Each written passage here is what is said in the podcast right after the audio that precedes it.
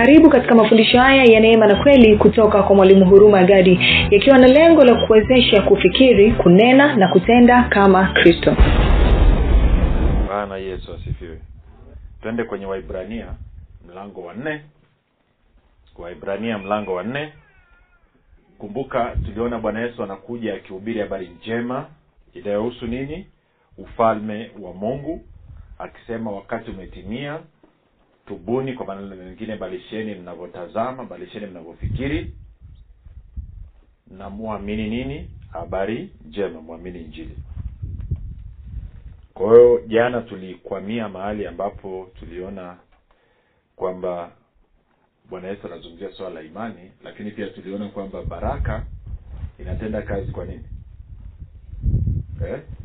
kwa njia ya baraka inatenda kazi kwa njia ya nini sindio kwa njia ya imani chini ya nini? Ya niandike hapo. Haleluya. Baraka inatenda kazi. Kazi kupitia nini? Kupitia imani. Imani sindio jamani? Chini ya nini? Chini ya uongozi wa nani? Wa roho mtakatifu. Sindio jamani? Eh? uongozi wa roho mtakatifu. Bwana yesu asifiwe. Okay.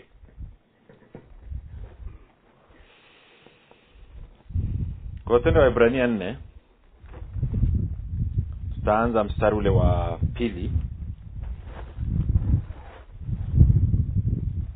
Mpaka wa ama nianze mstari wa kwanza tu anasema basi ikiwa ikaliko ahadi ya kuingia katika raha yake na tuogope mmoja wenu asije akaonekana ameikosa sasa tuna tuna tatizo kwenye lugha ya kiswahili. Neno ambalo kwa lugha ya kiingereza linaitwa rest kwenye kiswahili kulitafsiri linakuwa ni gumu kidogo. Eh? wakati mwingine wanasema kupumzika wakati mwingine wanasema kustarehe na ni kwa sababu ni ukweli. Yote hayo mawili yako ndani ya hilo neno rest. Sawa? Kupumzika kustarehe. Sawa? Kwa lugha nyingine kula raha. Eh? ndio anazungumzia hapa anasema raha yake kwao ni neno hilo anajaribu kulitafsiri la neno rest. Sasa ni muhimu kwa sababu mungu aliumba mbingu na nchi kwa siku ngapi? Sita. Siku ya saba akafanya nini? Akapumzika. Ukiwa unasoma kwenye lugha ya kiingereza anasema he rested. Kwa hiyo akarest maanaake ni kwamba alipumzika. Maanaake ni kwamba alistarehe. Na kwa maana hiyo alikula raha sawa jamani? Sawa. Na chochote ambacho kimeandikwa kwenye bibilia na chochote ambacho mungu alifanya ama alisema siku zote anatuma ujumbe. Ndio maana ukiwa unasoma bibilia bwana yesu watu wengi hawajui kusudi la mungu kumuumba mwanadamu pamoja na kuumba hii dunia unapata katika kitabu cha mwanzo mlango wa kwanza na mwanzo mlango wa pili. Unapoingia kwenye mwanzo mlango wa tatu mwanadamu anafanya uasi. Anaasi serikali halali ya mungu. Anafanya uhaini. Anapindua serikali ya mungu akishirikiana na ibilisi. Kwa hiyo kuanzia ule mlango wa tatu baada ya mapinduzi kufanyika mungu anaingia katika mchakato wa kuhakikisha kwamba anarudisha kusudi lake kama ambavyo alikusudia tunakwenda sawasawa na kwa maana hiyo unapofika kwenye kitabu cha ufunuo mlango ule wa ishiri moja na mlango wa ishiri mbili inafanana na mwanzo mlango wa kwanza na mlango wa pili. Tofauti ni kwamba moja ni picha unaonyeshwa rohoni ufunuo ishiri moja ishiri mbili.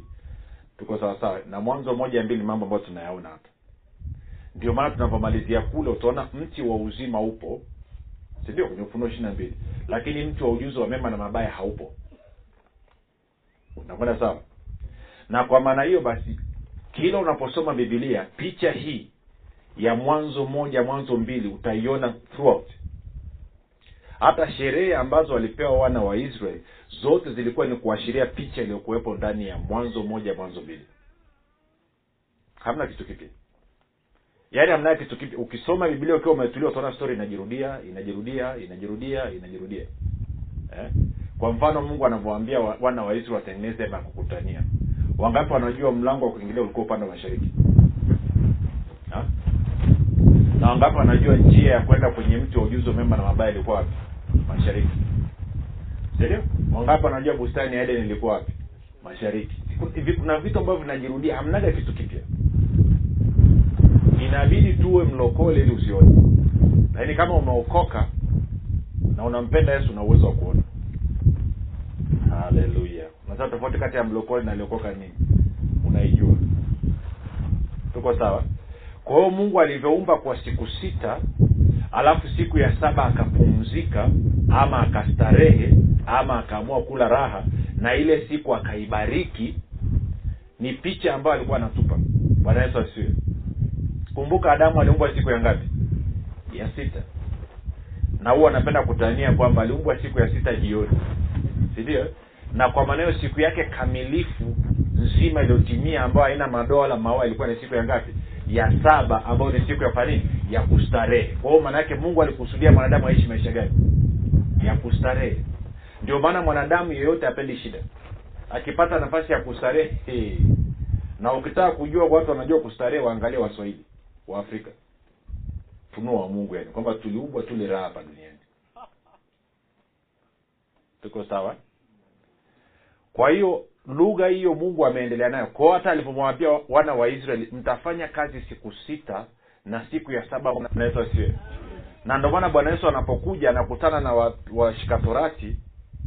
wameng'ang'ana na sabato kuliko mwanadamu. Wangapo najua bwana yesu alikuwa mchokozi? Kasoma biblia yako yani mali kwenye mji alafu anauliza kina petro. Wamefika mafarisayo wangapi? Anasema bado hawajawa wengi sana. Wakifika farisayo hamsini na masadukayo thelathini na tano uniambie nipige kitu hapa. Kuna waandishi wa sheria wamefika pia eh, bado hawajafika basi kauka. Wakitimia tu niambie nipige kitu. Kristo alikuwa ni nini? Ni sorry. Anasema mambo yote yaliyoandikwa katika agano la kale yalikuwa ni picha ni kimvuli cha mambo ambayo yatakuwapo lakini uhalisia huko katika kristo. Kwa hiyo picha ile ya, ya rest ya sabato ukisoma kwenye kitabu kwa mfano cha cha lawi utaona kwamba mungu mwaka wa saba anafanya nini? Anapumzisha shamba. Na akawaambia kabisa msipopumzisha nakula sahani moja na ninyi. Tunafahamu ukisoma kwenye historia ya bibilia wana wa israeli wakaacha kupumzisha shamba yaani inamaana sabato sabato saba. Kwa maana yake kwamba miaka saba saba. Kwa hiyo ndani ya miaka arobaini na tisa hakuna mwaka hata unafanya miaka sita mwaka wa saba pumzisha. Miaka sita mingine mwaka wa saba. Kwa hiyo kwa muda wa miaka arobaini na tisa hawakuwahi kupumzisha shamba. Unajua kitu mungu aliwafanya? Eh? kama najua. Hmm? nenda kasome. Akasema sasa kwa kuwa mmekataa kupumzisha shamba sabato wote mnakwenda utumwani. Kwa wakakamatwa wote wakapelekwa utumwani. Ardhi ikabakia tupu ilipumzike kwa miaka hamsini.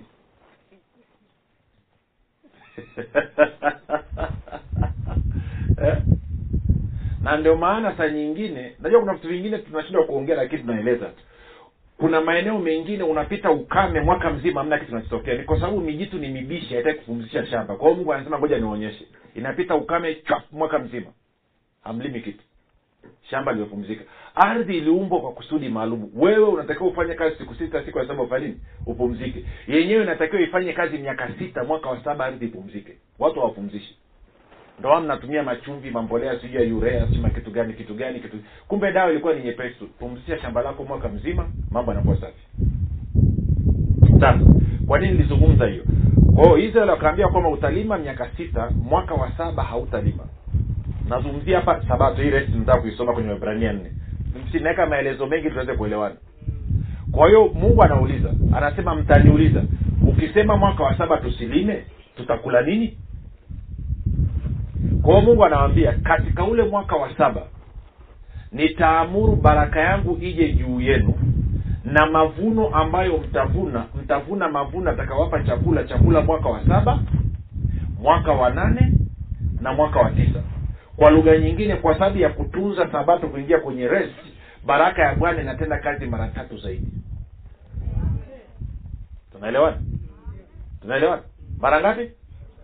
Na hiyo ni picha ya maisha ya ndani ya agano jipya. Kwamba tunapoingia ndani ya kristo baraka ya mungu inatakiwa itende kazi mara tatu zaidi ya kawaida. Mara tatu zaidi yalivyotenda kazi katika maisha ya waisraeli. Yesu oye mnaipata picha? Tuko sawa mpaka hapo? Ama nimewacha?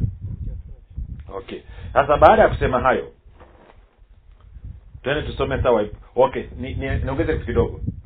Kwa hiyo wana wa israel wanavyo wanavyoletwa katika katika takuja kusoma hapa nikuonyesha tu kitu kidogo. Kwamba mungu akawa anajaribu kutuma ujumbe huo huo kwa wana wa israeli wa kuhusu sabato kuresti kupumzika kupumzika. Sawa jamani nataka tusome nikusomee kamstari kadogo alafu usikia anakusema anasema hivi. Ukisoma kwa mfano kwenye kumbukumbu la torati kumi na mbili nitaanzia katikati kwa sababu ya mstari wa nane nianze mpaka wa tisa. Anasema msifanye kwa kufuata mambo yote tu, tu, tu, tu, tuyafanyayo hapa leo. Kila mtu kama aonavyo vyema machoni pake. Tisa. Kwani hamjafikiria bado katika raha yani resti na urithi akupao bwana mungu wako. Kwa hiyo maana yake nini? Mungu alikuwa anazungumza ama ukisoma pia turudi kwenye kumbukumbu la torati mlango wa tatu.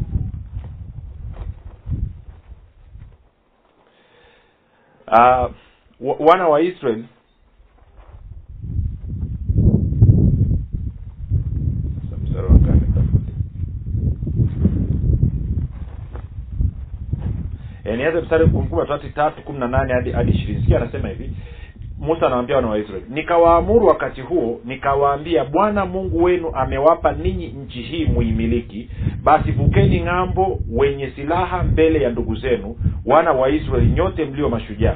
Lakini wake wenu na watoto wenu na wanyama wenu wa mji na wajua kwamba mna wanyama wengi na wakae katika miji yenu niliyowapa hata bwana awapumzishe ndugu zenu kama ninyi nao pia waimiliki nchi wapewayo na bwana mungu wenu ng'ambo ya yordan ndipo mtakaporudi kila mmoja aende katika milki yake niliyowapa musa anawambia hivi hawa jamaa wakina ruben akina nani walikuwa wameshapewa maeneo yao? Ng'ambo ya mto kabla ya yordan. Kwao wanaambiwa sasa acheni mke na, na wanyama na watoto. Vukeni na ndugu zenu mwende upande wa pili kupigana vita mpaka ndugu zenu na wao wamiliki ardhi kama ninyi. Watakapomiliki watakuwa wamepumzika. Kwa hiyo kwa mungu rest kupumzika kustarehe pale ambapo unamiliki kile ambacho amekupa kwa hiyo hiyo lugha alikuwa anairudia anairudia na hata leo hii anairudia. Ndio maana kwenye webrania nne sasa tukisoma nadhani tutaelewana sasa. Okay. Wangapi wanajua kwa kawaida kabisa? Bwana yesu asifiwe. Wakristo wengi na hasa waliookoka maisha yao yamejaa masumbufu na mateso. Sijikaushe. Ha? Ha? Sasa mpaka hamtaki okay ngoja nige swali jepesi tu. Wangapi wangependa kufanyia ibada kwenye sehemu nzuri zaidi hapo kwa nini hamko kwenye sehemu nzuri?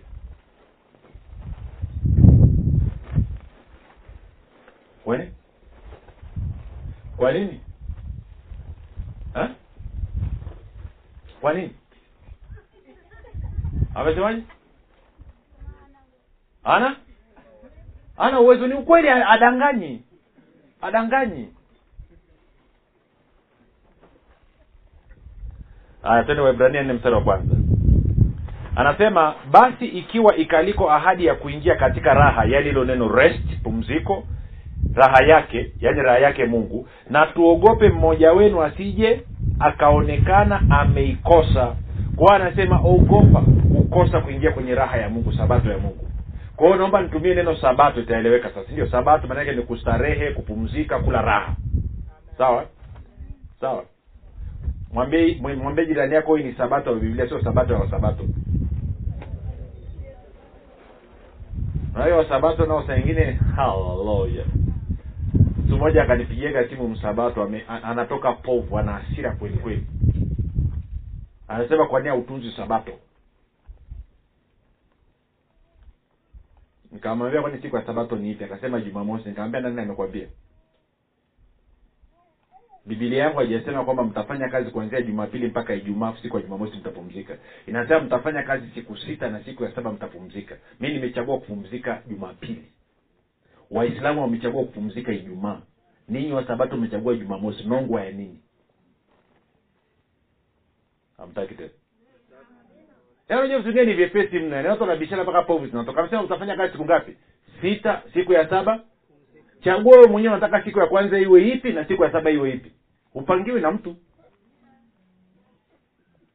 Ha? wala uhitaji ufunuo. Mwingine naye akanitumia message akawa anasema kwamba kila ikifika ijumaa. Sabato sabato sabato sabato sabato. Nikampigia simu. Ngamia ndugu mbona nanisumbua na sabato sana? Sema leo kuitunza nikaambia moja nikusomea sabato inavyosema inasema mtafanya kazi siku sita na siku ya saba mtapumzika na mtu yeyote atakayefanya kazi siku hiyo na auawe. Hii ndio sabato ya bwana. Nikamuuliza mmeshaua wangapi kanisani kwenu? Akasema eh? Nikaambia kanisani kwenu kuna watu ambao hawatunzi sabato na bibilia inasema kwamba wasiotunza wanatakiwa wauawe. Mmeshaua wangapi? Na kama hamjawaua waliovunja sabato na mimi nimevunja sabato. Kwa hiyo usinipigie simu wala kunisumbua pale mtakapoanza kuua watu ambao hawatunzi sabato. Kwa sababu ninyi na mimi wote ni wavunja sabato. Hajawai kupiga tena? Hmm? tuendelee. Kwa hiyo mstari wa pili anasema hivi. Maana ni kweli sisi nasi tumehubiriwa habari njema vile vile kama hao yaani wana wa israeli. Lakini neno lile lililosikiwa halikuwafaa hao kwa sababu halikuchanganyika na imani ndani yao waliolisikia kwa anasema israel walihubiriwa habari njema walionyeshwa nchi iliyojaa asali na maziwa wakaelezewa kwamba ile nchi ni nzuri mno milima yake inafukuta shaba na mawe sijui kuna vijito wakaelezewa mambo mazuri mno wakapeleka na wapelelezi wakarudi unajua wale wapelelezi walivyorudi wakarudi fikiria wamechuma ki, ki, kishada kimoja cha zabibu ama zinaita kichane eh? watu wawili ndio imebidi wabebe wamechukua mti alafu wakaning'iniza ile zabibu. Tunda moja yani ile kishada inaitwa. Kwenye begi yani wamekaa na watu wa zamani hawakuwa wafupi kama mimi. Walikuwa ni watu. Kwa hiyo ina maana labda tunda moja la zabibu lilikuwa ni zaidi ya hii ngumi. Lakini anasema hawakuweza kuingia kwa sababu hiyo habari njema walioisikia haikuchanganyikana na nini na imani ndani mwao. Ilikuwa ni nzuri mno lakini hawakuichanganya na imani. Na kwa maana hiyo hawakuingia. Kama vile ambavyo mimi na wewe tunakaa tunasikia gospel tunasikia injili mambo yanakwenda vizuri unachemka unachemka mpaka matumbo yanakata kona alafu ukitoka hapo fanyi chochote. Ukimwangalia jirani yako kundi unamuhisi unamuhisi hisi vipi? Mezea. Okay kwa hiyo anasema maana ni kweli sisi nasi tumehubiriwa habari njema vile vile kama hao lakini neno lile lililosikiwa halikuwafaa hao kwa sababu halikuchanganyika na imani ndani yao waliolisikia. Maana sisi tulioamini tunaingia katika sabato. Kwa hiyo ukiamini unaingia katika sabato. Ukiamini unaingia katika rest. Unaingia katika raha. Unaingia kupumzika. Unaingia katika kustarehe. Ukiamini tunaingia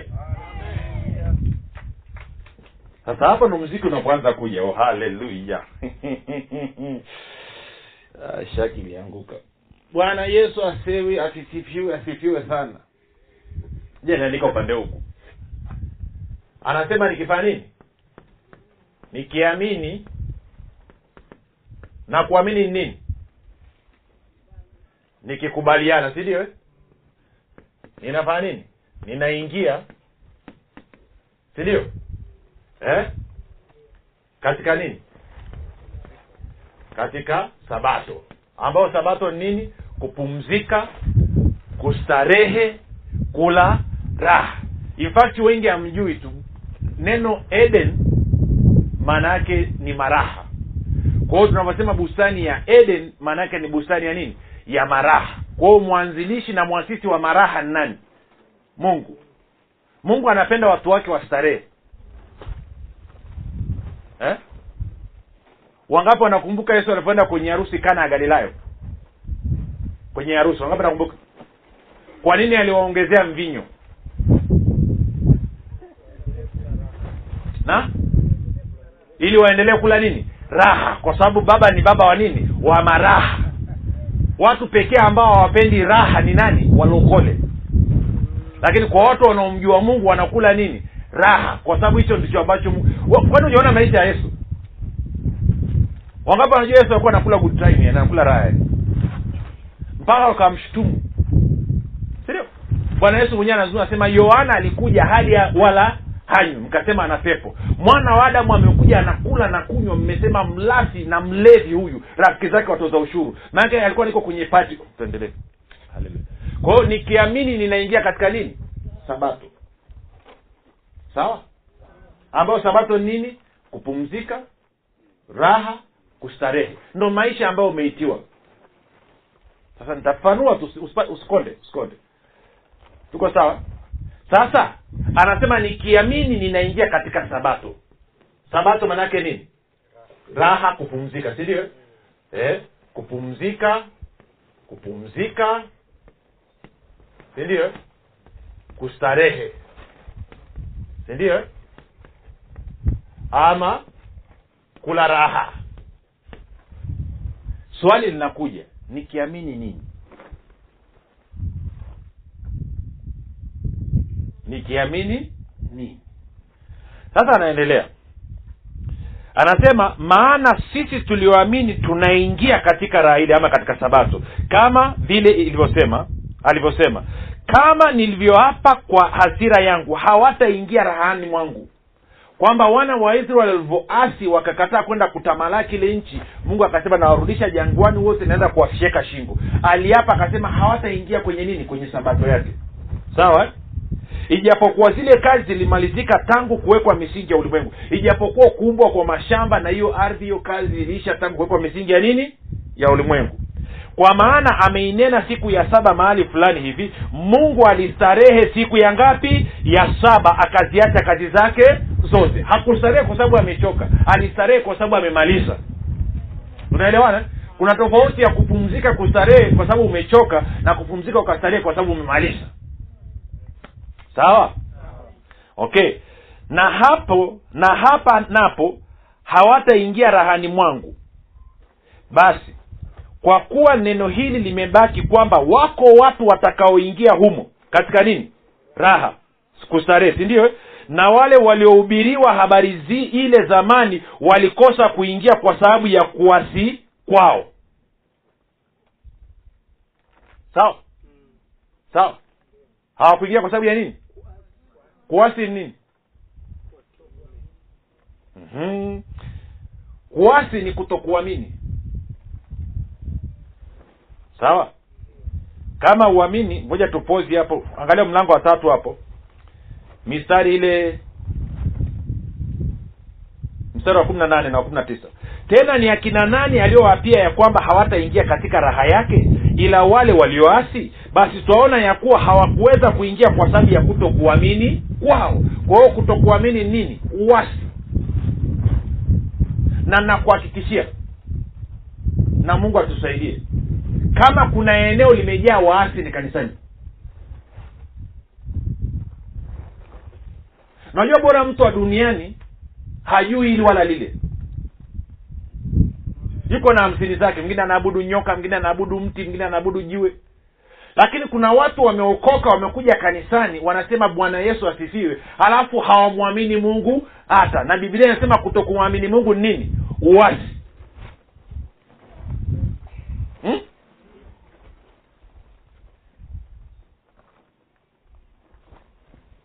Sasa turudi pale tukua mlango wa nne mstari ule wa sita. Basi kwa kuwa neno hili limebaki kwamba wako watu watakaoingia humo na wale waliohubiriwa habari ile zamani walikosa kuingia kwa sababu ya kuasi kwao. Ama nini? Kutokuamini. Aweka tena siku fulani akisema katika daudi baada ya muda mwingi namna hii leo kama ilivyonenwa tangu zamani leo kama mtaisikia nini? Sauti yake. Msiifanye migumu mioyo nane maana kama yoshua nakumbuka yoshua ni picha ya nani? Okay tena taratibu. Yoshua yoshua ni picha ya nani? Ya yesu. In fact moja nikwambie kitu. Yesu tena tuanze taratibu. Kwa kiibrania yesu anaitwa yeshua. Ama unaweza ukasema yehoshua. Ko yeshua. Sawa ilivyofika kwa wagiriki wakashindwa kusema yeshua. Wakasema hezus jinsi inavyoandikwa ilivyofika kwa wanaozungumza kiingereza wakasema jesus. Ilivyokuja kwetu afrika tukashindwa kusoma jesus tukasema yesu yesu. Kumbe tungeweza kusema nini? Yoshua. Ukisikia mtu anaitwa yoshua maana yake ni yesu. Sawa? Maana kama yoshua angaliwapa raha yaani israeli asingelinena siku nyingine baadaye basi imesalia raha ya sabato kwa watu wa mungu. Hebu mwambie jirani yako kuna raha ya sabato kwa ajili yako? Mungu alikuumba ili ustarehe alikuokoa ili ule raha.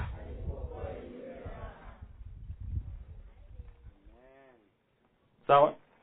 Kwao tisa anasema basi imesalia raha ya sabato kwa watu wa mungu. Sasa sikia mstari wa kumi anasema kwa maana yeye aliyeingia katika raha yake yaani sabato ya mungu amestarehe mwenyewe katika kazi yake kama vile mungu alivyostarehe katika kazi zake. Kumi na moja. Basi na tufanye bidii kuingia katika raha ile ili kwamba mtu yeyote asije akaanguka aka, aka kwa mfano huo huo wa kuasi. Sasa nisoma mstari wa kumi na wa kumi na moja alafu tunaanza tuangalie namna ya kuchanganya habari njema kuichanganya na nini? Na imani.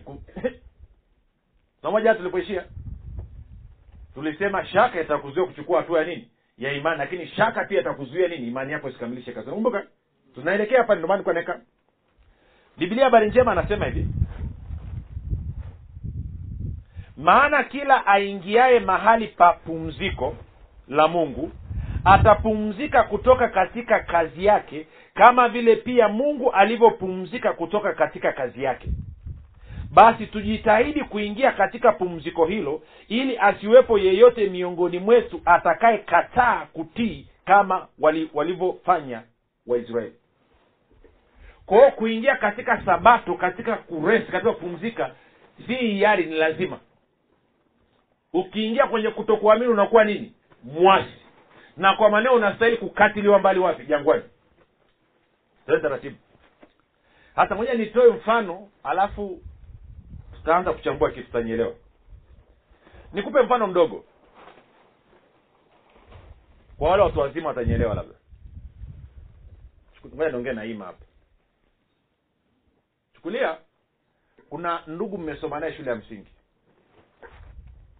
Mlivyomaliza kila mtu akapita na njia yake.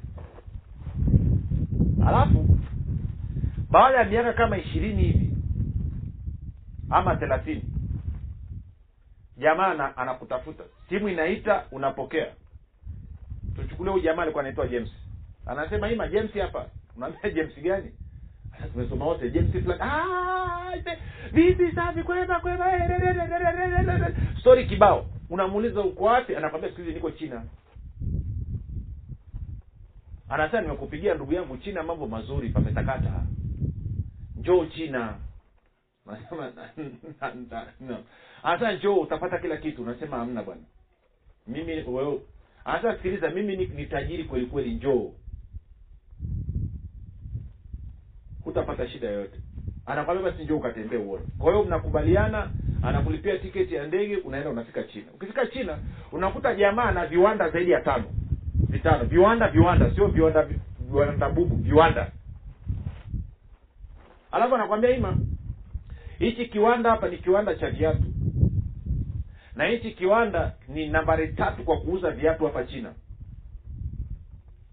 Nataka nikukabidhi hichi kiwanda kiwe cha kwako. Unavyohamia china usipate shida. Kwao ameshia familia yako china na hichi kiwanda anataka kikutunze. Ima anasema sasa sawa nakuelewa lakini mi sijui chochote kuhusu kuendesha kiwanda. Anakwambia usijali wafanyakazi nilioweka hapa wanajua namna ya kuendesha kiwanda na mimi mwenyewe kama mwenyekiti wa kiwanda nitakuwa nikikusaidia kusimamia. Kwa hiyo ima kwa hiyo kazi yangu nini? Kazi yako wewe ni kupokea hizo hela na hiyo faida na kutumia kama unavyotaka.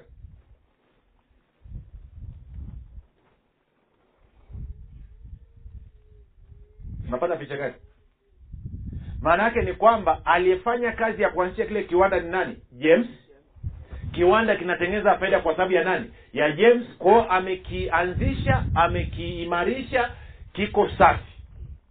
Kwao sasa hivi amestarehe. Mwanzo inawezekana alianza anafanya kazi mwenyewe. Sasa hivi ana wafanyakazi ana mameneja ana manini ana manini. Kazi yake ni kuangalia hesabu tu. Anakula mshiko. Kwao anavyomwita ima alafu anampa kiwanda ima ima naye anaingia kushiriki kwenye kazi ya nani? Ya james. Sio kufanya kula kwa sababu james ameshamaliza. Kazi yake ni kula.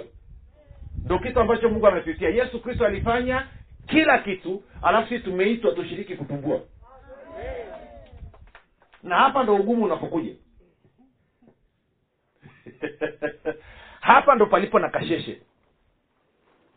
Unasema sasa mbona kama mbona kwa hiyo ina maana nikae tu hivi sifanye anasema hivyo. Angalia mstari wa kumi anavyosema.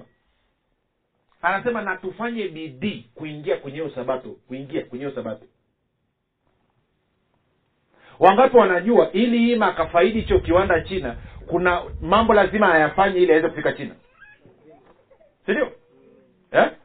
lazima kuna kutafuta pasipoti sijui kuna kutafutia watoto sijui kitu gani sijui kuna kufanya nini. Yaani kuna shughuli ambazo utazifanya ili mpaka aende sasa akaingie china na kuanza kustarehe. Ndo bidii ya kuingia. Sasa mtairekebisha bwana yesu asiwe nakumbuka nilikuambia pale mwanzo unapoingia kwenye sabato baraka ya bwana inatenda kazi mara tatu juu yako. Sawa jamani?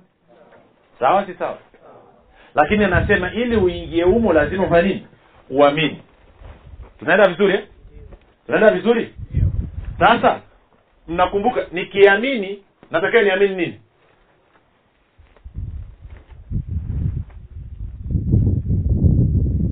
Kabla na hapa tunarudi yaani nitafundisha kwamba tusipoelewana tutarudi tena kwenye semina mwezi ujao. Unasema amina kwamba utaki kuelewa ama haya nisikilize. Wangapi wanakubwa tuliona kwamba ninapomwamini yesu kristo ninapewa zawadi ya nini? Ya imani. Imani ya nani? Ya yesu kristo. Alafu hiyo imani ya yesu kristo ndo inayotumia kupata haki ya kuokoka ya kupona ya kupata chochote kutoka kwa mungu. Sawa jamani? Na tukaenda tukaangalia kwenye matayo tisa ishiri na saba hadi ishiri na tisa wale vipofu wawili si ndio wakamfata e yesu mwana wa daudi. Bwana yesu akaulizaje? Mnaamini kwamba naweza kulifanya hili? Wakasemaje? Naam. Bwana akawambiaje sawa sawa na imani yenu mpate. Imani ya nani? Ya kwao lakini waliitoa wapi? Kwa yesu. Nakumbuka kitu. Na tukasema imani ni nini? Ni kushawishika kabisa kwamba mungu anao uwezo wa kufanya nini? Wa kufanya. Lakini tafsiri hiyo ilikuwa ni kabla ya yesu kwenda wapi msalabani.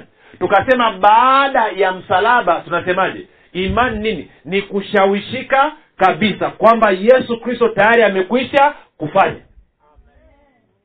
Ndio maana pale msalabani akasema imekwisha. Nini? Umaskini wa mwanadamu umefanya nini? Kwisha. Magonjwa na maradhi ya mwanadamu amefanya nini? Kwisha. Laana kwisha. Mauti kwisha. Huzuni kero! Mateso! Sasa hapa ndo palipo na mkorogo. Hapo ndo palipo na nini? Na mkorogo.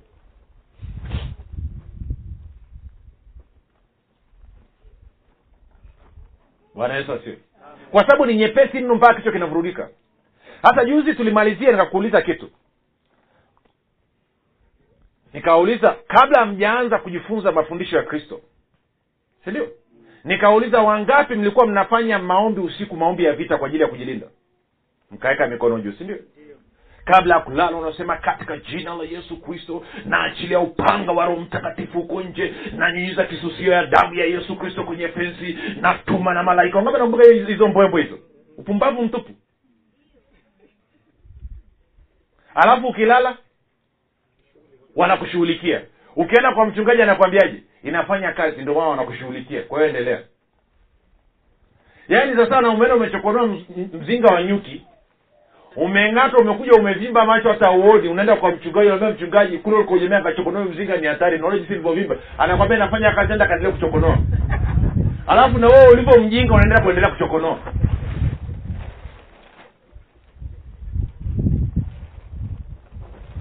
kuna ndugu mmoja tulikuwa naye pale arusha. Alitokea kwenye hayo makanisa ya kupiga vita kukatakata. Alafu siku moja akapata wazo. Nadhani kama sikumbuki nadhani yeza mama yake ni mwarusha nadhani afu sijui baba yake ni wapi lakini ni mchanganyiko ana uarusha ndani yake. Kwao akaenda hapo arusha kwao akaenda kukatakata. Maombi ya kukatakata mizimu sijui na kitu gani na kitu gani akaja hata aoni yani macho amevimba ngeu kila mahali yani. Na amna mtu anakuja kumpiga ngumi. Yaani amelala alivyoamka asubuhi yani aoni amevimba kila mahali yuko hoi. Nikamwambia ndugu nini? Aya nimeenda kushughulikia mizimu ya kote kukucha madhabahu nikamwambia nani amekwambia upumbavu?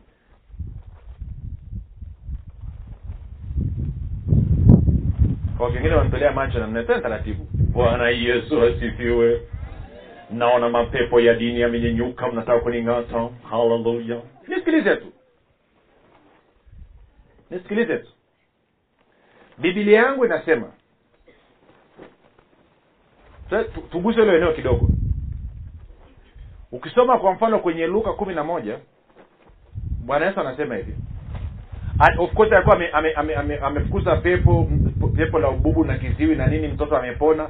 Alafu mafarisayo wakaanza kusema anatumia nguvu za giza belzebul wangapi nakumbuka hiyo alafu bwana yesu akaanza kuwashangaa. Akasema ufalme ukigawanyika utasimamaje? Alafu akasema kitu hichi. Akasema mtu mwenye nguvu anapolinda nyumba yake vitu vyake viko salama. Lakini akitokea aliye na nguvu kushinda yeye ndipo anafungwa alafu anapokonywa silaha zake zote alafu yule mwenye nguvu zaidi yake anateka nyara kila kitu. Ongapa nakumbuka story? Yesu alikuwa anazungumza nini? Alikuwa anazungumza kwamba yeye alivyokuja amemkuta ibilisi analinda nyumba yake ambayo ni hii dunia.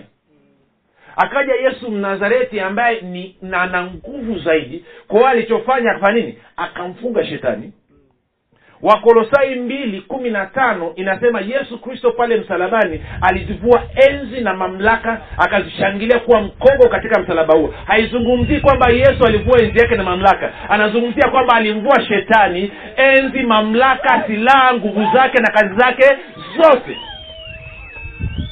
kwa sio tu kwamba alimfunga ibilisi pale msalabani lakini pia alimteka silaha zake zote akamnyang'anya mamlaka yake yote akamfunga ibilisi hana uwezo wa kufanya kitu chochote.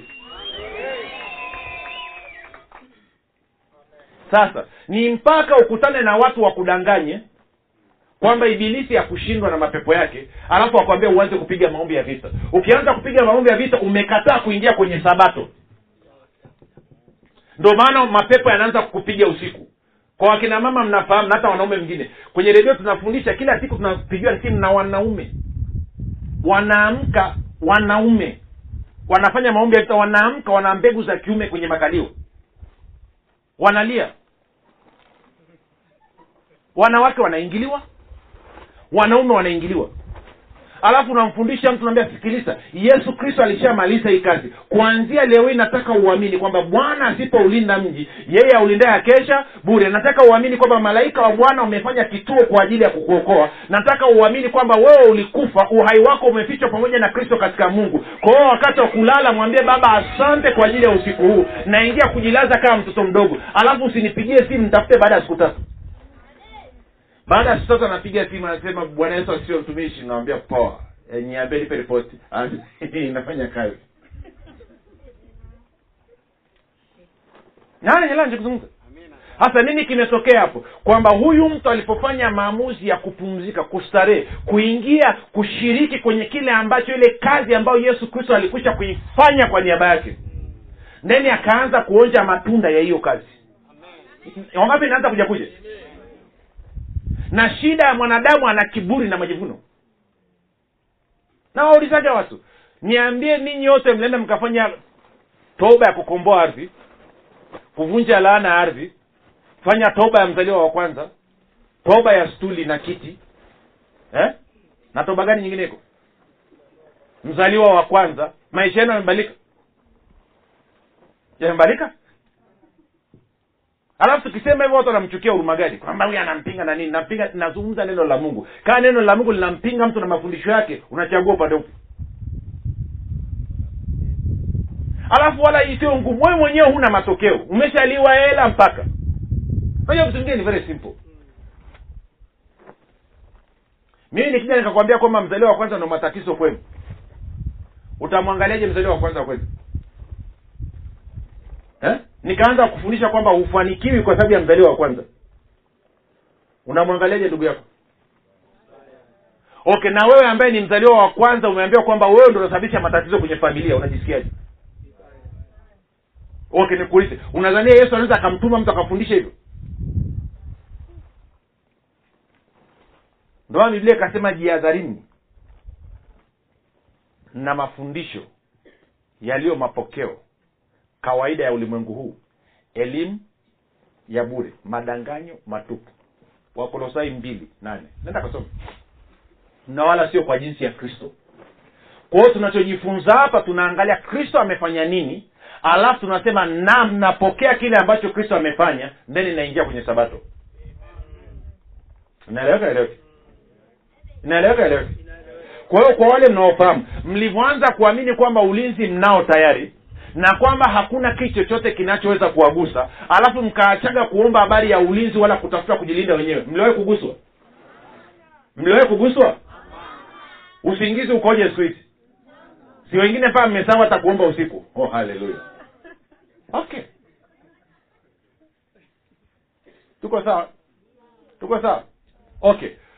Twende taratibu. Tukaja tukawafundisha kwamba kwa habari ya dhambi yesu kristo alichukua dhambi za ulimwengu si ndio jamani? Akaondoa dhambi zilizopita zilizopo na zinazokuja na akakutakasa mi ulipokubali. Ukaanza kutia ujasiri kwenye hilo jambo. Katabia kako kakoja zamani zilikuwa kila siku ni kujikwaa kuanguka kuviringita kila siku kila siku wai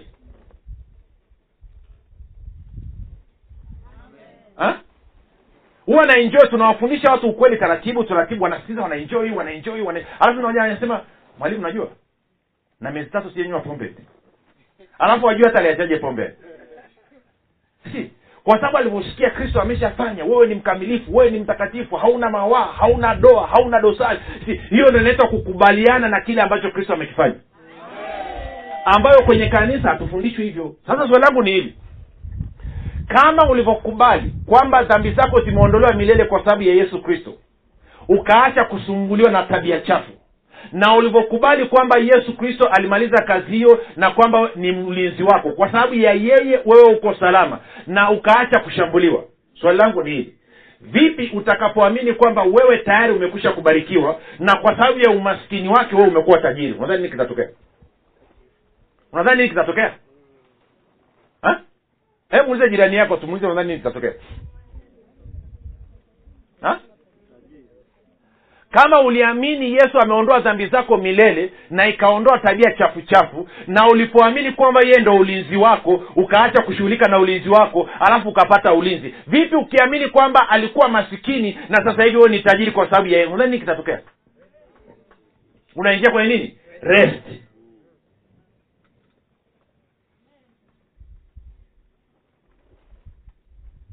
bwana yesu asiwe sasa tukiwa na hilo tuende sasa kwenye waefeso moja tatu. Imekuja kuja ikuji najaribu kwanza taratibu kwa sababu ni eneo ambalo linasumbua kweli.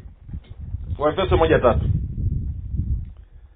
Anasema atukuzwe mungu baba wa bwana wetu yesu kristo aliye wakati uliopita huo. Aliye. Maanaake nini? Hicho kitu anachosema nini? Tayari kimekusha fanya nini? Kutokea. Aliye tubariki kwa baraka zote za rohoni. Sawa? Anasema katika ulimwengu wa nini? Wa roho ndani yake kristo. Sasa tuende taratibu. Unajua nyingine bwana yesu asifiwe. Watu wengi hawajui. Okay. Moja tutende hivi. Tende hivi wangapo anasema katika ulimwengu wa roho sawa? Na nikiuliza tu mtaenda tu ee lakini sidhani kama mnajua hivyo. Moja niulize tupotele mbali. Wangapi wanajua kwamba ulimwengu wa roho ndio uliozaa ulimwengu wa damu na nyama? Watu wengi hamjui. Wengi hamjui kwamba ulimwengu wa roho ni halisi zaidi kuliko ulimwengu wa damu na nyama kila kitu unachokiona kinaumbiwa na kutengenezwa kwanza katika ulimwengu wa roho alafu kisha ndo kinakuja katika ulimwengu wa damu na nyama?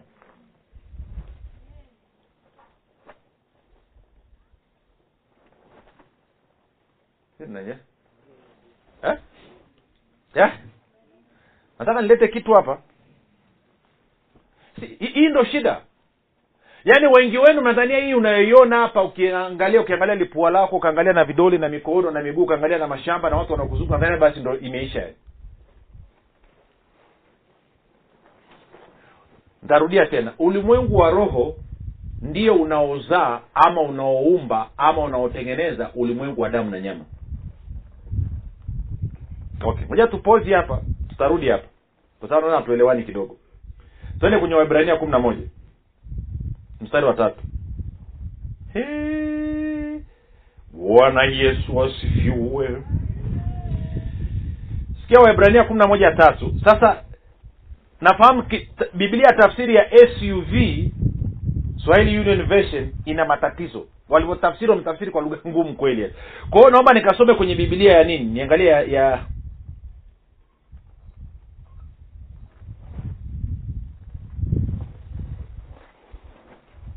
naomba nisoe kwenye bibilia habari njema tafsiri ya bibilia habari njema. Makabayo wametafsiri vizuri. Sikia anavyosema. Waibrania kumi na moja tatu.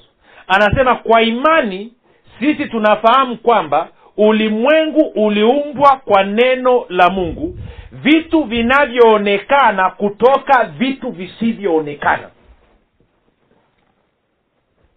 Umesikia hiyo? Eh? vitu vinavyoonekana kutoka katika nini? Vitu visivyoonekana kwa hiyo havionekani lakini vipo. Si ndio? Ama sio hivyo? Havionekani lakini vipo. Sikia tena. Kwa imani sisi tunafahamu kwamba ulimwengu uliumbwa kwa neno la mungu vitu vinavyoonekana kutoka vitu visivyoonekana kwa hiyo maana yake nini? Maana yake ni kwamba uumbaji unaanza kwanza kwenye kusikoonekana. Alafu kupitia imani hivyo ambavyo havionekani ndo vinakuja kufanya nini? Kuonekana. Okay nisikupeleke mbali sana. Nikusaidie ili akili yako iweze kufanya kazi. Bwana yesu asifiwe. Wangapi wanajua kwamba mawazo yako ni ulimwengu wa roho? Mawazo yako yako katika ulimwengu wa damu na nyama ha? okay. Si napita kichwani. Ngoja nianze kushirikisha kilicho katika ulimwengu wa roho. Haleluya. Haleluya. Mbwa. Mbwa huu mbwa. Sawa? Kwa hiyo nina picha ya mbwa kichwani. Nikisema mbwa wote mnaona mbwa. Kila mtu anaona mbwa anamjua yeye. Sawa? Mbwa mweusi ambaye ana baka jeupe katika jicho la kushoto. Amekatwa mkia. Naona navyoelezea nini inatokea? Picha inaanza fa nini? Si ndio? Sasa hiyo nimekupa mfano wa mnyama. Lakini ningeweza kuzungumza nyumba. Ukaja kwangu nikakwambia kwamba nataka kujenga nyumba. Kwa mfano kiti ulichokikalia kuna mtu alikaa akakitengeneza kwenye akili yake kwanza ulimwengu wa roho baada ya kukitengeneza katika akili yake ndo akachukua hatua sasa ya kukifanya kiwe kwa hata angekuelezea saa ingine usingeweza kuona na kuelewa. Sindio angeweza kuonyesha na ramani ukasema ah, sasa alafu akishatengeneza unasema "Ah." kwa tunaumba wapi kwanza? Rohoni ambako ni wapi? Kwenye mawazo. Alafu baada ya hapo ndo hicho kitu kinaoja kudhirika katika nini damu na nyama kwao kama haujaona kwenye akili yako utatengenezaje katika damu na nyama Eh? Eh? Ha? wakina mama wewe nikikwambia nataka ugali nini kinapita kichwani kwako linapita picha la ugali kwanza ndu sindio kwa hiyo unaanza na picha ya ugali kichwani kwamba ugali unafananaje kwa hiyo ukishaangalia ile picha unasema okay nahitaji unga nahitaji maji nahitaji sufuria nahitaji moto sindio sawa si sawa? Sawa si sawa? Nikisema nataka wali nini kinapita? Liwali du sindio alafu anasema nahitajika nini? Mchele mafuta maji moto kitu. Nikwambia nataka chai ya maziwa nini kinapita? Picha kwanza sindio mba. Alafu kutofana na ile picha ndo unaanza kuchukua hatua kufuatana na picha iliyoko kichwani sawa si sawa? Sawa si sawa? Kwa hiyo kila kitu utakachokifanya kinaongozwa na nini? Na picha iliyoko kichwani. Inakuja ama ikuji inakuja ama ikuji kwa hiyo na hapa mungu naye anasema hivyo hivyo. Kwa hiyo mungu anakueleza jinsi ambavyo hali ilivyo katika ulimwengu wa roho. Anasema umebarikiwa kwa baraka zote za rohoni katika ulimwengu wa roho. Kwa lugha nyingine hivi ndivyo ulivyo katika ulimwengu wa roho kwa hiyo anapokupa ile picha anataka nini? Anataka mwenendo wako sindio udhibitiwe na nini? Na picha ulionayo. Sawa? Ama si sawa? Nani anakwaga na picha ya ugali kichwani wa mahindi? Alafu anaenda kutafuta mchele unapika. Unaulizwa nini unapika? Unasema napika ugali. Mtamwambiaje huyo mtu? Amechanganyikiwa sindio sindio sawa si sawa sawa si sawa? Kwa hiyo inaona picha iliyoko kichwani ndo inayodhibiti matendo yako yote. Maamuzi yako utendaji kazi wako na kuzungumza kwako. Mtu akija akuuliza unapika nini? Unasema unapika nini? Ugali. Sindio sawa? Wa, wa mjini nainjeka nainjika. Nainjika ugali mara moja. Sindio unasema nainjika ugali mi nachokiangalia naona unachochea moto. Sioni ugali. Si ndio nikikaa hapo baadaye unaona umechukua lisufuria umeweka maji umebandika ndu. Sioni ugali basi. Sindio baadaye unaweka unga inakuwa uji. Sioni ugali. Lakini muda wote mwanzo kusema ah, sijui nafanya nini. Nipokuza unafanya sema nainjika ugali. Kwa sababu una picha nini? Na kwa maana hiyo kuzungumza kwako kunadhibitiwa na picha iliyoko wapi? Kichwani. Kutenda kwako kunadhibitiwa na picha iliyoko wapi? Tunaenda sawa twendi sawa tunaenda sawa twendi sawa. Sasa baraka ya bwana inafanya nini? Baraka ya bwana inafanya nini? Inatajirisha tunakubaliana? Na anasema umebarikiwa kwa baraka ngapi? Una upungufu gani? Nikuulize swali. Wewe unazungumzaje? Kwa nini hauzungumzi sawasawa na hiyo picha? Na kwa nini hauchukui hatua sawasawa na hiyo picha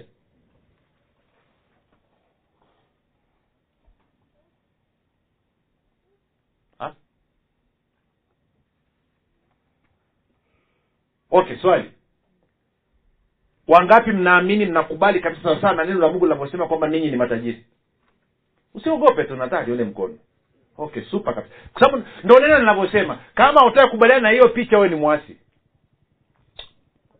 Tauliza tena wangapi mnakubaliana? Mungu anasema umebarikiwa kwa baraka zote. Baraka ya abrahamu iko juu ya maisha yako. Wale walio wa imani hubarikiwa pamoja na nani? Na abrahamu alikuwa mwenye nini? Mwenye imani. Na kwa kuwa baraka ya bwana inafanya nini? Inatajirisha. Na yesu alikuwa maskini. Wewe nini? Tajiri. Kwa hiyo wewe ni nini? Swali. Wangapi ni matajiri hapo? Good.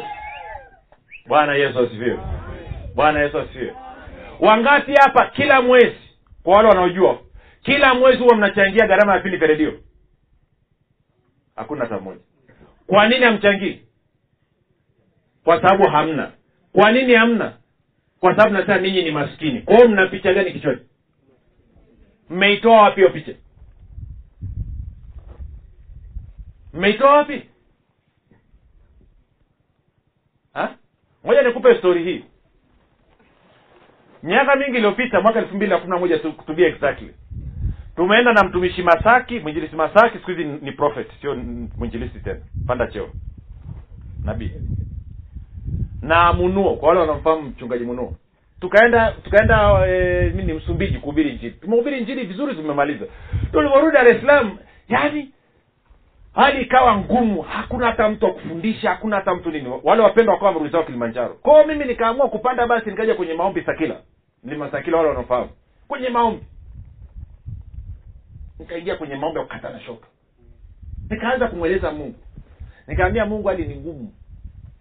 Umeniita kwenye huduma lakini hamna watu wa kufundisha hakuna watu wa kuhudumia. Yaani vitu haviendi. Yaani watu hawapokei kile ambacho nakisema. Nimebwabwaja kaa dakika tano za nguvu namwelezea jinsi ambavyo hali ni mbaya. Alafu akaniuliza swali nani amekwambia? Nikasema eh? Nani amekwambia akasema ni neno langu limekwambia "Ah, ah, ah. ni mimi nimekwambia nani amekwambia shetani. Kwa hiyo umefunga safari kutoka dar es salaam umekuja mpaka hapa mlimani kuja kunieleza habari za shetani? Wangapi wanaona ilikuwa ni aibu ya mwaka? Ha? yaani niliona aibu hujawahi kuona nikaamua kutafuta kimbwanga kingine. Nikaanza mikwara mingine.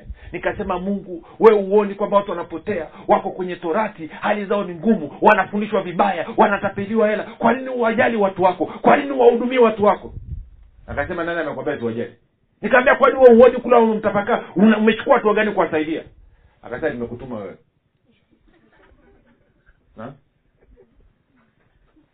Wangapi wanajua maombi yangu yalikuwa mafupi hapo mlimani eh? nikaondoka nimeufyata mkia naona aibu hujawahi kuona. Kwa nikateremka nikaenda West Kilimanjaro kwa masaki. Masaki akaja hapo nilipo masaki naye huko kijini kwao limekuwa ngumu hamna mtu anamsikiliza. Hakuna mtu anataka kuongea naye. Yaani ali ni tete. Kwa akaja akanyambia ni mtumishi tangu wakati tumeachana hali ni mbaya hata chakula nyumbani ni kigumu hamna. Yaani hali imekuwa ngumu yaani kazi za mikono yaani kila kitu ni kibaya. Wakati ajua kuwa ilikuwa ni zamu yangu nikamwambia nani amekwambia? Akasema eh? Nikamwambia nani amekwambia? Ikabidi aanze kucheka. Si? Hasa nikuulize swali. Na wewe alikwambia kwamba wewe ni maskini huwezi kuchangia gharama kwa vipindi vya redio ni nani? Alikwambia wewe ni maskini kwamba huwezi ukachangia kwenye semina ama kwenye kazi ambayo inafanyika hapa ni nani? Nani amekwambia? Nani amekwambia ngoja nikupe mfano mwingine ili uweze kunielewa. Mpendwa mwingine tukakutanaga miaka mingi ana eneo lake anauza dar es salaam. Wakati ndo anaanzaanza huduma. Anasema ile eneo mtumishi aliuziki ile eneo limelogwa akaja akanichukuaga tukaenda. Nikafika kwenye eneo lile nikaliangalia kweli ukifika nikafanya najua ofa aliyokuwa anapewa akitaka kuuza eneo milioni tano. Shilingi milioni ngapi? Na mtu akishaahidi arudi kwao tukaomba pale. Nilipomaliza kuomba nikamwambia ndugu mungu anaongea na mimi ameniambia eneo utaliuza na sio tu kwamba utauza utauza shilingi milioni mia moja na arobaini. Akaniangalia kaa vile ujamaa amnazo baadaye nikamfundisha nikamwambia sasa nikufundishe kabla haijatokea maanake itatokea haina mda mrefu haiwezi ikavuka miezi mitatu. Utakapopata hiyo hela nataka ufanye mambo mawili makubwa. Kitu cha kwanza tenga fungu la kumi la mungu. Weka pembeni. Sawa? Sawa? Maana tenga fungu la kumi walipe mabroka broka wale watakokuwa wamekuletea huyo mteja. Sawa?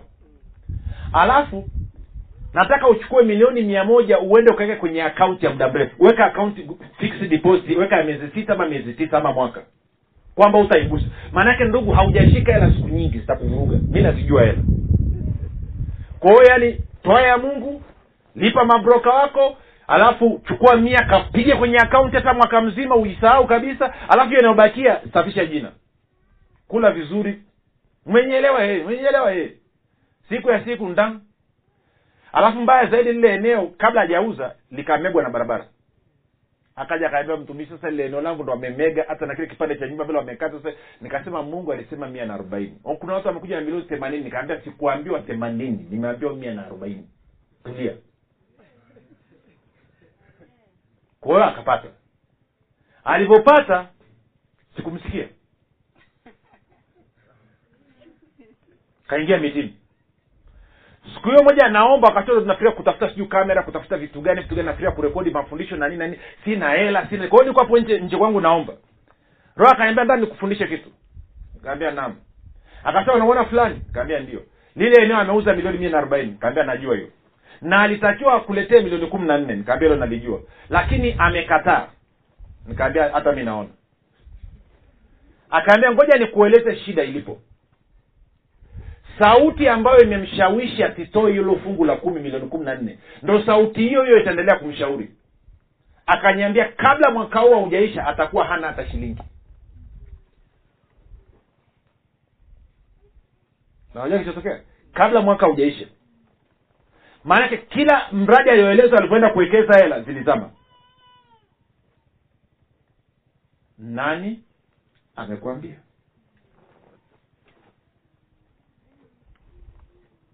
Bwana yesu asifiwe. Bwana Ina, inakuja kuja? Ama ikujikuji eh? sindio kama nina picha ya ugali na tumekubaliana kupika ni ugali ama tumekubaliana tunapika palau sindio pilau kuna sherehe na hata labda nikaanza kupika pilau mambo akakorogeka nitakachofanya nini? Sasa naweza nikamwaga lile liubwabwa feki lile nikaanza upya. Sitaacha mpaka pilau. Sindio na wewe mungu amekupa picha kichwani. Kwa nini hauzungumzi sawasawa na hiyo picha? Okay. Anasema kwa imani sisi tunafahamu kwamba ulimwengu uliumbwa kwa neno la mungu. Imani inafanya nini? Inaamini kisha inafanya nini? Inasema. Sindio kwao inaamini nini? Neno la mungu alafu inasema nini? Neno la mungu. Tunakubaliana? Ama tukubaliani eh? kwa hiyo ina mazungumzo yangu na kutenda kwangu kuna kontroliwa kunadhibitiwa na nini? Na picha niliyoipata kutoka katika neno la mungu. Si ndio jamani ama sio hivyo. Kwa hiyo inawezekana nikawa nazungumza hata sioni matokeo. Okay moja nikupe mfano mdogo. Tunapotoka huko chini babati kuja hivi. Kabla sijaingia kwenye gari nikaanza kusikia maumivu sababu nilikuwa nimekaa vibaya hapa. Nimeingia kwenye gari bado naisikia kitu na mama yangu akuzaa mjinga. Nikasema baba asante. Kwa kupigwa kwa yesu kristo mimi nilipona na kwa maneno mimi nimepona kutoka katika maumivu yaliyo katika nyong si inaitwa nini mfupa hapa. Najua kwenye hip joint. Si. Kwa baba anapokea uponyaji wangu. Alafu nikasema maumivu kwenye joint yangu. Toka katika jina la yesu kristo. Alafu nimepiga kimya kimya wapenda wako kwenye gari wala hawajajua. Kaa nimepiga kitu. Oh haleluya. Waulize kama walisikia hawajasikia? Nikakaa tukaanza kwenda. Jamaa akaanza. Haijapona no bado inauma ng'o, haijapona ng'o, bado inauma ng'o, haijapona ng'o, bado inauma. Ninaambia funga mdomo una adabu. Miaka elfu mbili iliyopita. Amesema nikipokea inakuwa ya kwangu nimeshapokea mimi nimepona. Hmm? kabla hajafika kwenye ile kibao hapo chini simeandikwa shule ya mtuka si kitu gani? Ya shule. Kitu kiko kimeclear. Unaona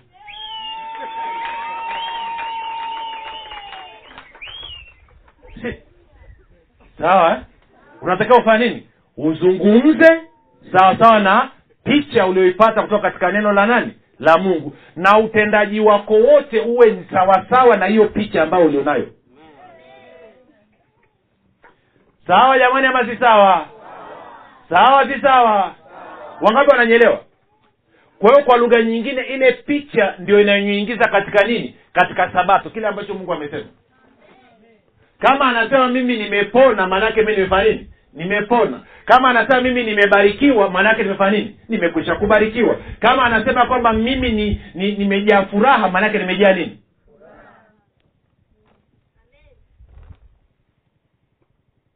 Sawa?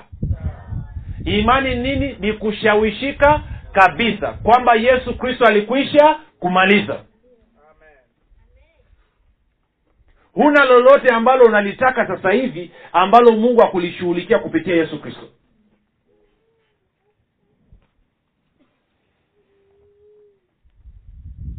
Alafu tunaimbaga nyimbo hata tutafakari ndio maana sengine mlokole ananipa shida. Pale kalivari yote yamekwisha. Ama waimbaji hivo awasema yamekwisha ama yalikwisha? Yamekwisha sindio pale kalivari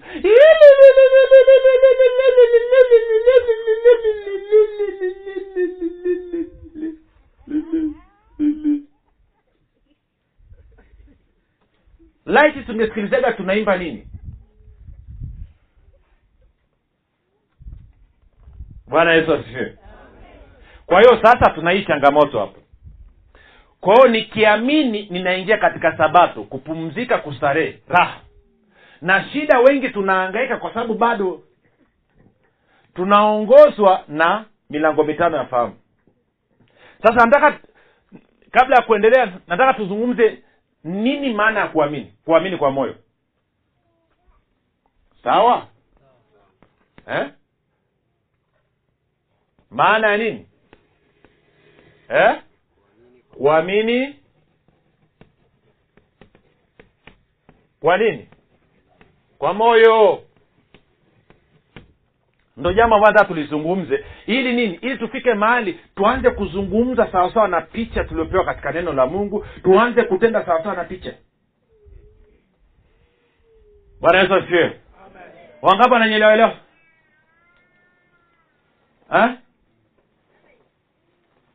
kama mungu anasema wewe ni mtakatifu unasema wewe ni nini? Ha? akisema ni mwenye haki unasema nini sindio akisema wewe hautakufa bali utaishi usimulie wema wa bwana. Unasema nini? Lakini wakristo anasemaje huwezi ukasema hivyo wakina abrahamu wamekufa wakina michongoma wamekufa wakina kajosea wamekufa kwa huwezi ukasema hivyo.